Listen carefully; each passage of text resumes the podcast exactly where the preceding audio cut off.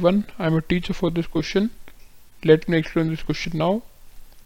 Find 16th term of an AP 3 5 7 9 11 continue. Okay so हमको उस question के अंदर क्या फाइंड करना है? 16 टर्म फाइंड करनी है.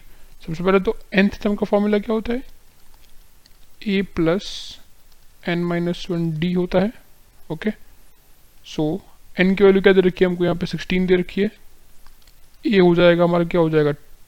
थ्री हो जाएगा एन हो जाएगा सिक्सटीन और डी हो जाएगा two so if you put in the formula so t sixteen equals to three plus sixteen minus one into two so ये कितना हो जाएगा? Three plus fifteen into two so three plus thirty so how much it is thirty three so sixteen term of n A P हमारी क्या आएगी इधर? Thirty three आ जाएगी। T sixteen equal to thirty three I hope you understood this question thank you